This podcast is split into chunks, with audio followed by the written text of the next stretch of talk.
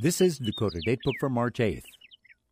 On this date, in nineteen seventeen, North Dakotans learned that golden eagles were sighted in the Cheyenne Valley.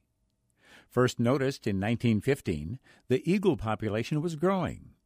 They were described as unusually large. The Hope Pioneer alerted readers to the eagles, even saying the Cheyenne Valley was becoming infested with them.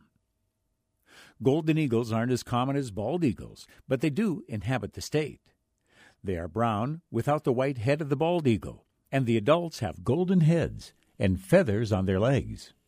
The U S Fish and Wildlife Service has documented almost one hundred active golden eagle nests in the state.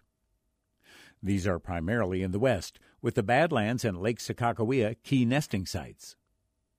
Golden eagles prefer open grasslands, avoiding areas that are heavily forested. They tend to nest on cliffs or trees like ash and cottonwoods. They have even been known to nest close to the ground or on the ground itself. They will reuse a nest year after year. Golden eagles are indeed large birds. They weigh up to fifteen pounds and average twenty-six to forty inches in length. Their wingspan can reach seven and a half feet. They are often found near prairie dog towns. They also prey on ground squirrels and rabbits. They will go after lambs, owls, and waterfowl. They've even been known to kill coyotes. They are opportunistic when it comes to feeding, not above scavenging for a meal when the carcass of a dead animal is convenient. Today, golden eagles face numerous challenges. They may find it harder to hunt, as roads, land development, and oil exploration chase out their prey.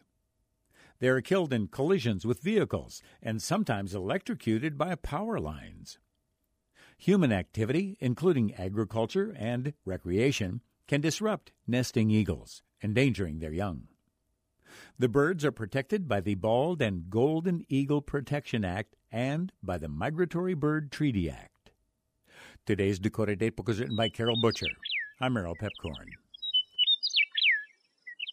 Dakota Datebook is produced in cooperation with the State Historical Society of North Dakota, with funding from Humanities North Dakota.